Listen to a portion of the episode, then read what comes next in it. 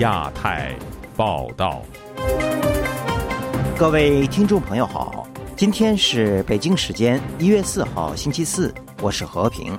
这次节目的主要内容有：中国加强网络整顿，中宣部高官落马，抖音主播被罚；指称日本地震为报应，中国一电视主播被停职；英国官员回应公民被列离职因故谋，恐吓不会得逞；台湾大选，中国官员表态。蓝白候选人急甩亲中标签。北京高薪招聘公交车保安，裁员潮中引发舆论反弹。欢迎您收听亚太报道。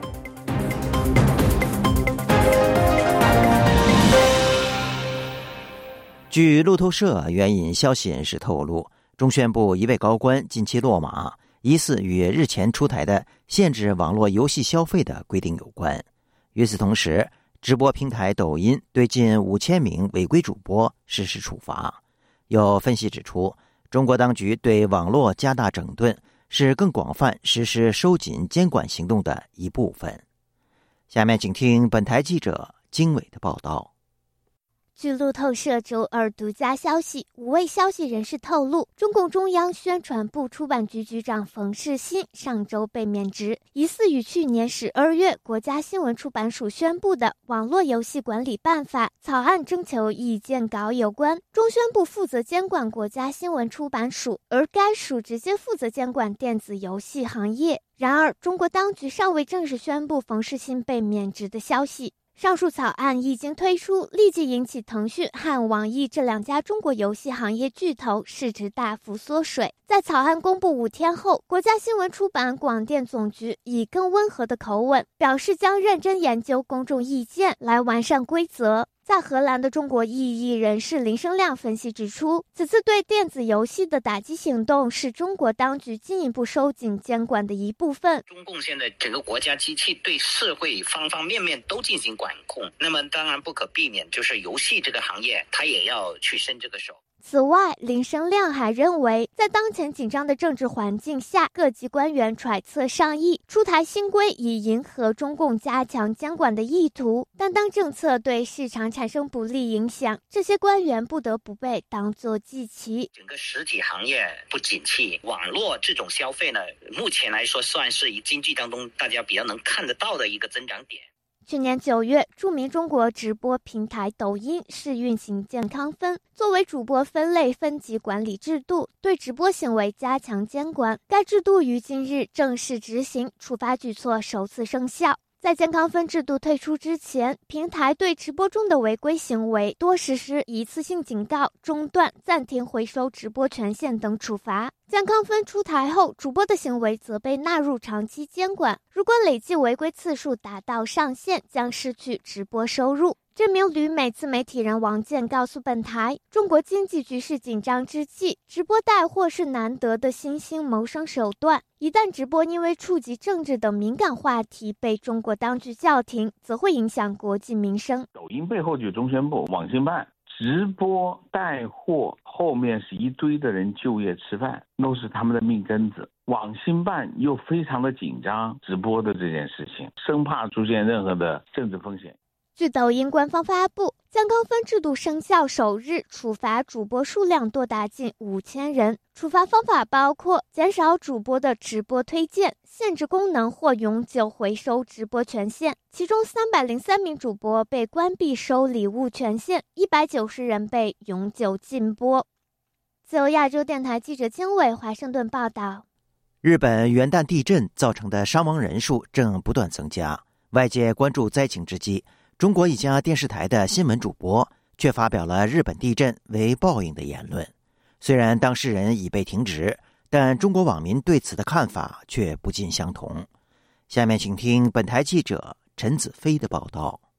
日本石川县在元旦发生的地震，在过去几天均成为中国微博的热门话题。海南广播电视总台的新闻联播主播肖成浩在个人社交平台发评论视频，以“报应来了，日本发生7.4级的地震”为标题，海南广播电视总台周二在卫星公众号发声明，表示正组织核实肖成浩在个人自媒体账号发布的不当言论一事，期间会暂停他的工作。肖成浩被停职的事件在社交平台引发新一轮的争议，不少网民和博主为他抱不平。因为说了日本人的坏话，知名主持人竟然被停职工作了，真的是丢了我大国的气度，软了祖宗的骨头，凉了先辈们的热血脊梁。别扯什么大爱、道德、高尚人、仁。义对日本必须历史的看，清醒的看，强硬的看，站起来看。日本受灾，你可以救，但绝不可以捂人口鼻，不让人说话。有博主说明支持肖成浩的原因时，把地震和早前日本被指排放核废水事件做类比。当日本不顾全世界反对，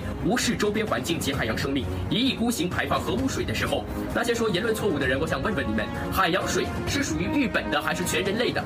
网上也有不少支持停职的言论。有网民表示，天灾和历史不能混为一谈。环球时报前总。总编吴石进也有发文支持停职的做法。他表示，肖成浩作为官方电视台的主持人和公众人物，有关言论会损害机构的形象，要与为日本灾害较好的声音保持距离。知名网红司马南也发文表示，情况不断的变化，要注意观察，使自己的思想适应性的情况。中国不同社交平台在过去几天均有大量幸灾乐祸的言论，但只有新闻主播。被处分。北京之春荣誉主编胡平表示，网上针对西方民主国家的言论，多是配合中国外交政策需要，负责带风向的人应该清楚哪些言论能说，何时能说。他相信这些处理是要针对有官方背景和影响力的人，又跟他们的身份有关系。别的一个普通老百姓无名无姓的，那他就算了，中共当局也不会做任何措施。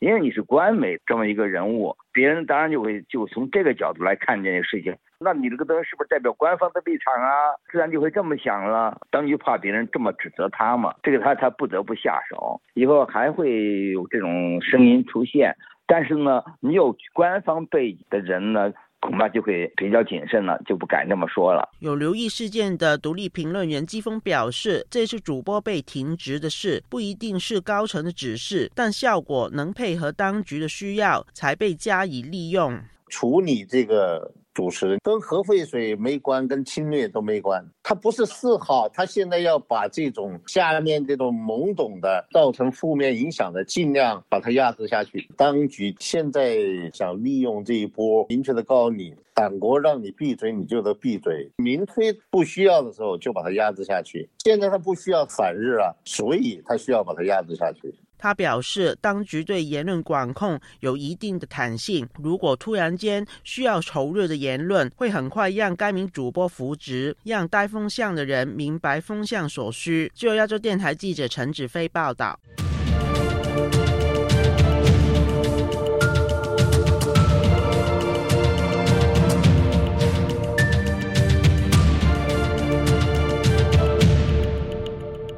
香港传媒大亨黎智英案件的庭审进入第五天，控方以黎智英透过中间人访问前港督彭定康作为罪证。对于多名英国公民被点名是黎智英的共谋者，英国保安国务大臣予以谴责，强调坚决捍卫英国主权。下面请听本台记者吕希发自伦敦的报道。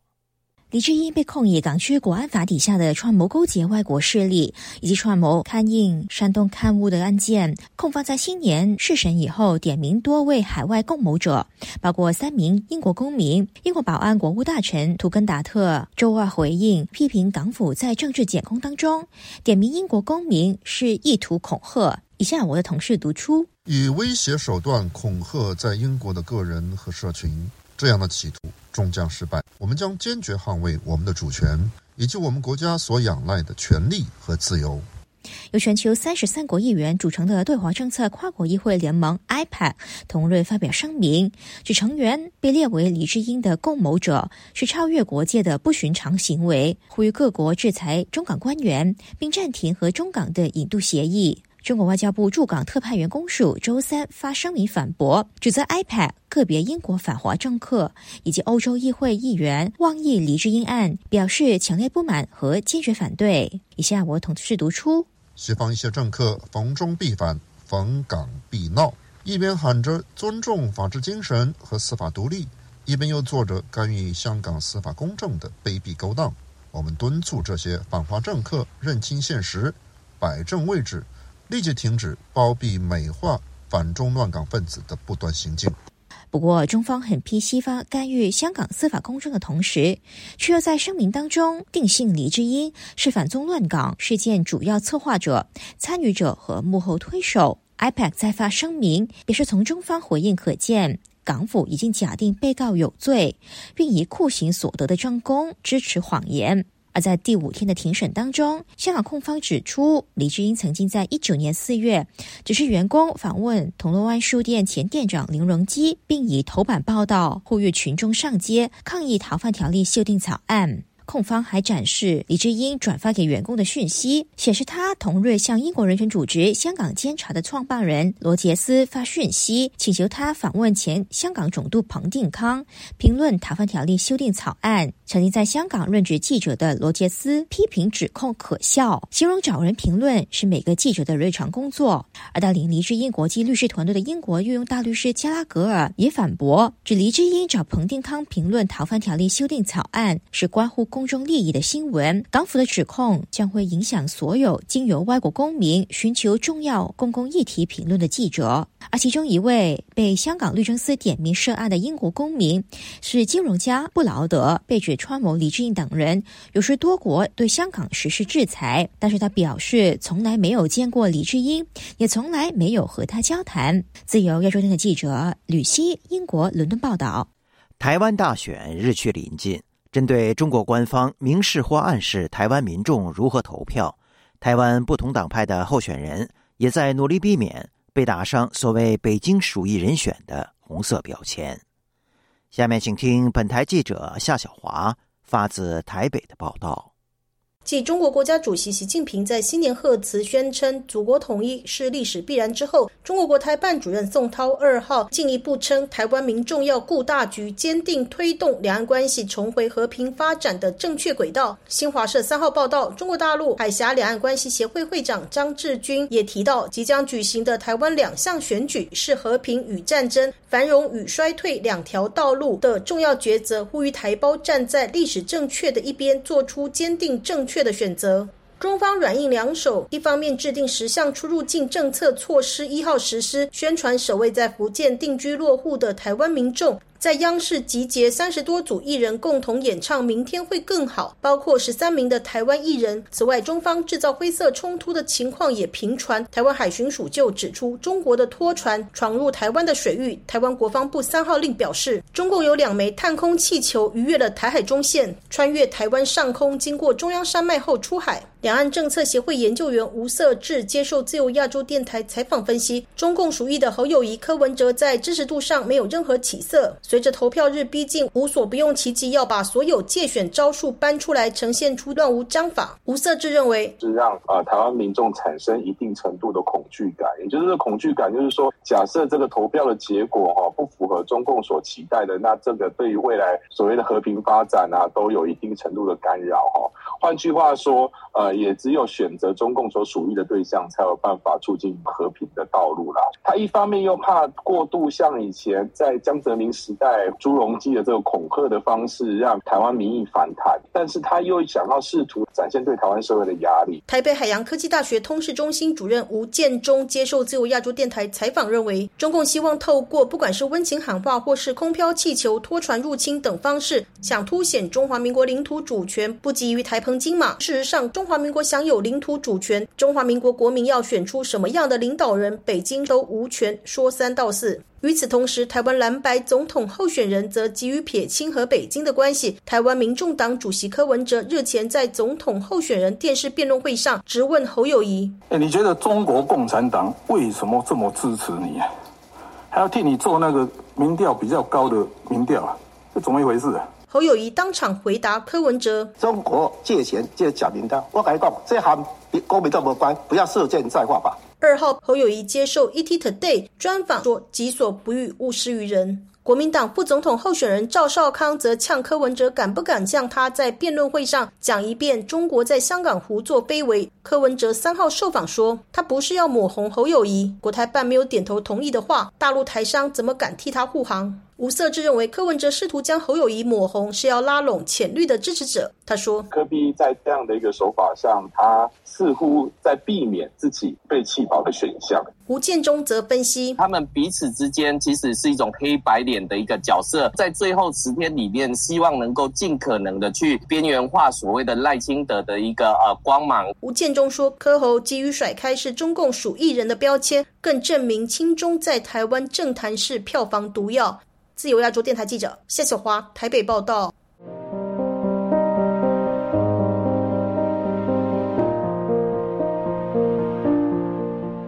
中国经济下行导致各地企业纷纷裁员之际，网格员和保安员的职位却炙手可热。近期，北京公交公司招募公交车保安员，月薪高达五千五百元，并且包吃包住，还有红包。该事件引发民间舆论的反弹。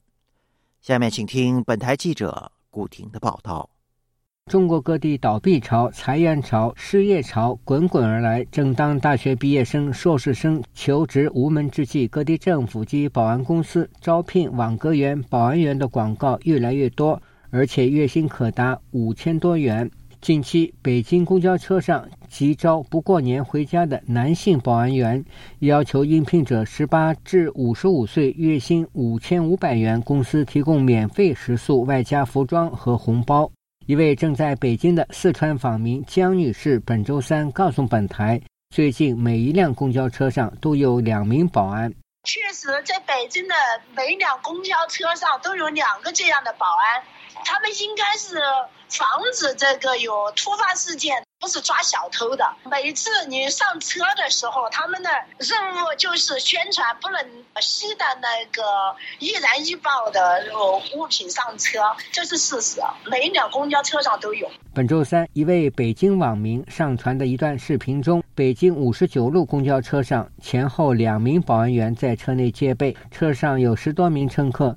对此，有网民评论说。安保必须加强，建议每辆车增加二十名保安。网民双立留言：北京公交车员工都下岗了，都让这些保安顶替了。公交车保安没有用，建议取消。还有的说，搭十四路公交车，车上有六个保安。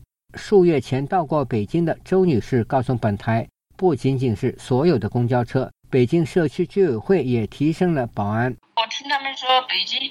社区啊，居委会啊，什么小区啊，都搞什么联组织啊，都是由那些大妈呀，那些反正特别敏感，在他们的印象当中，上访人员可能就跟那恐怖分子差不多。本台记者在网上搜索各地保安员薪资待遇为大约人民币五至六千元，而网格员入职薪水在六千元左右。保安员和网格员成了中国目前人手最短缺的行业。北京房山区一张姓居民告诉本台，因为经济形势严峻，企业欠薪导致讨薪事件不断，当局最担心社会矛盾演变成群体事件。他说：“今年肯定紧张，村里头、进大门都有，凡是来都得登记，警察都在那个设入岗。”最近几周，中国各地群体事件接连不断。十天前，河南宁陵一名初中生疑遭霸凌，在校内坠楼死亡后，引发民众游行示威，并与警方爆发冲突，事件尚未平息。一月二日，广州松南青桥街道村民不满补偿方案。以逼迁举牌抗议。同一天，中国兵器工业集团山西太原北方机械厂一批农民工不满拖欠工资，在公司门口拉横幅讨薪。十二月三十一日，河南村镇银行数十名储户准备上访维权，在郑州东站被警方拦截。自由亚洲电台记者古婷报道：河南一名初中生上月坠楼身亡之后，引发民众大规模示威和警民冲突。当地政府的联合调查组日前发布报告，否认死者曾遭受霸凌，但有民间舆论对调查组的上述结论表示质疑。下面请听本台记者高峰的报道。一月二号，中国官媒央视新闻报道。河南商丘市宁陵县联合调查组就当地有初中生在校内暴毙，公布了调查报告。各方关注死者生前有没有遭到霸凌。报告表示，调查组走访了死者亲属和校方管理人员、教师、同学等四十多人次，未发现他生前在学校受欺凌。事发后，家属表示。死者手上被螺丝刀贯穿，腿上淤青，伤口甚至露出骨头。报告却宣称，经省市县三级公安机关法医共同确认，死者双手及前臂不存在贯通伤。根据报告，死者在学校和家里各留有一份遗书，司法鉴定确认是本人的笔记。内容均显示他生前有厌世轻生的倾向。上月二十四日，十四岁姓杨的中学生在商丘市宁陵县校园内被发现死亡，遗体伤痕累累。家属质疑他生前曾遭受暴力对待，当局却声称他是跳楼自杀。民众质疑当局采取维稳手段，意图平息事件。触发一连两天大规模示威，并爆发警民冲突，当地一度封路戒严。身在新西兰的河南人邢健表示，许多网民对于联合调查组的报告打问号，却在舆论压倒一切的氛围下敢怒不敢言。那疑点特别的多，一些网民他说了，这个小孩死了之后写的遗书吗？就这么直接去说了，关起门来办案子。怎么办都是他对嘛？邢健说，当局采取了惯用的伎俩，阻止事态升级，利诱，然后加威逼政府，然后定帮扶补偿。他不会就是说是以这个孩子被自杀啊去赔偿，他会采取一种就是说所谓这种社会这人道主义，你知道吗？以这个名义去让家属然后去妥协。如果说这种方式达不到的话，然后就要对他们的家属然后进行打击报复，比如说是刑事拘留啊、判刑什么的，很容易可以给他套一个口袋罪。姓杨学生的家属事后曾在学校门口请愿。独立评论人蔡沈坤认为，他们突然改变态度只有一个原因：这个孩子死去的一个家长，他不可能他态度发生如此大的转变的。共产党他对活人他是有足够的办法让你说话。让你闭嘴，在一个完全的没有人权、没有任何新闻自由的这样的一个国家，任何可能都会发生。蔡沈坤以去年江苏徐州发生铁链女事件后，省政府成立调查组为例，认为所谓的调查组无助于还原真相。联合调查组就是一个极其荒谬的一个笑话。我们看在铁链女的这个事情上，到现在为止，这个铁链女叫什么名字？他的真实的身世都没人知道，还不是不了了之？因为公安现在在中国，它是有具有绝对的话语权的。自由亚洲电台记者高峰香港报道。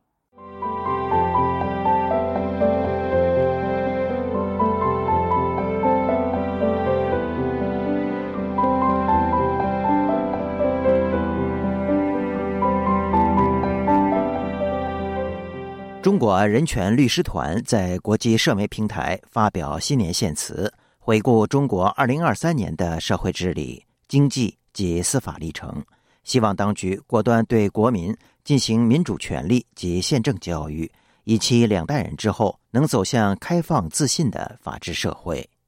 下面请听本台记者乔琴恩的报道。二零二三年末，中国人权律师团发表新年献词。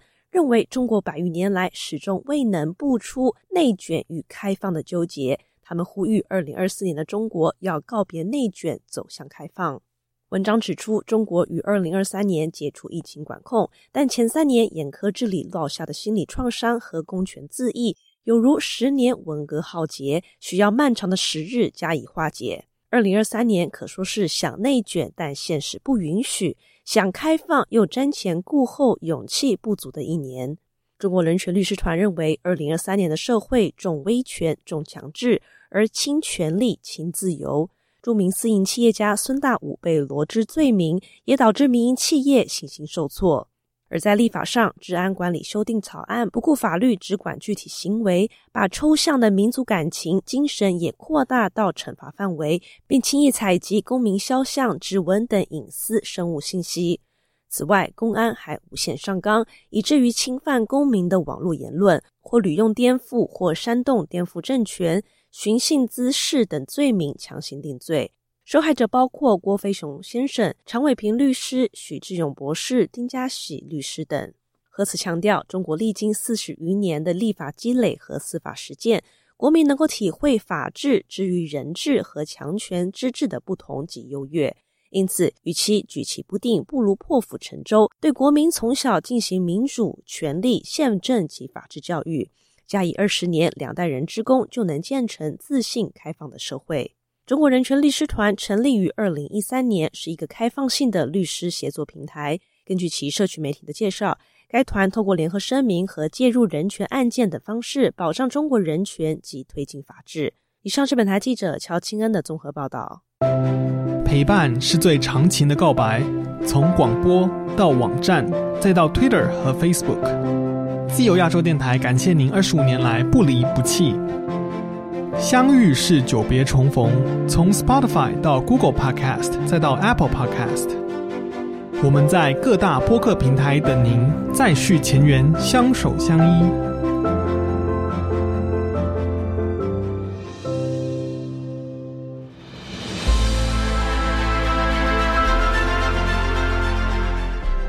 用暗网访问自由亚洲电台，避开老大哥的眼睛。为了协助读者能够安全地获取被中国政府封锁的新闻，自由亚洲电台联手开放科技基金为公众提供暗网入口。中国大陆的读者可以借此匿名访问本台，以浏览最新疫情消息和其他敏感新闻。该暗网普通话网址是 h t t p s 冒号斜杠斜杠 w w w 点 r f a 六二 z l 六。Z 六 o w m t l f 点 o n i o n 斜杠 m a n d a r i n 斜杠，读者可使用基于火狐的洋葱浏览器，匿名访问以上网址。该浏览器最初由美国海军研究实验室设计，可以通过像洋葱一样的多层加密结构，屏蔽互联网用户的地点和身份。绕开政府的审查和监控。节目最后，我们再来关注一下最近发生的一些热点事件。中国财新网连续两篇文章遭到删除之后，网上传出有关该媒体社长胡舒立遭国宝约谈的消息。不过，胡舒立元旦通过微信朋友圈祝亲友新年好，外界普遍认为胡舒立是借此在报平安。也有知情人士透露，胡舒立目前人在厦门。据悉，财新网去年底先后发表题为《重温实事求是是思想路线》以及《二零二三终有一别》等文章，但两篇文章相继遭到删除。据台湾中央社的报道，去年十二月，山东青岛发生一起大楼保安与外卖员产生纠纷之后，保安持短刀刺死外卖员的案件。这名外卖员据报是通过父母积攒微薄薪资资助，曾在澳大利亚留学攻读心理学的海归人员，但没想到他回国后六年仍找不到工作，最后在刚成为外卖员六天之后便遇刺身亡。网民感叹该事件凸显当下中国年轻人就业的困境，事件引起舆论共鸣。据路透社的报道，菲律宾海军当天声明宣布。菲律宾与美国自本周三起在南海开展为期两天的联合巡航行动，四艘菲律宾海军船只及四艘美国印太司令部军舰将参与巡航。据悉，美国与菲律宾在去年十一月举行了首次联合巡航行动，范围包括台湾周边及菲律宾专属经济区海域。此举曾引起中国的不满。听众朋友，亚太报道节目。到这里就播送完了，感谢您的收听，我是和平，我们下次节目时间再见。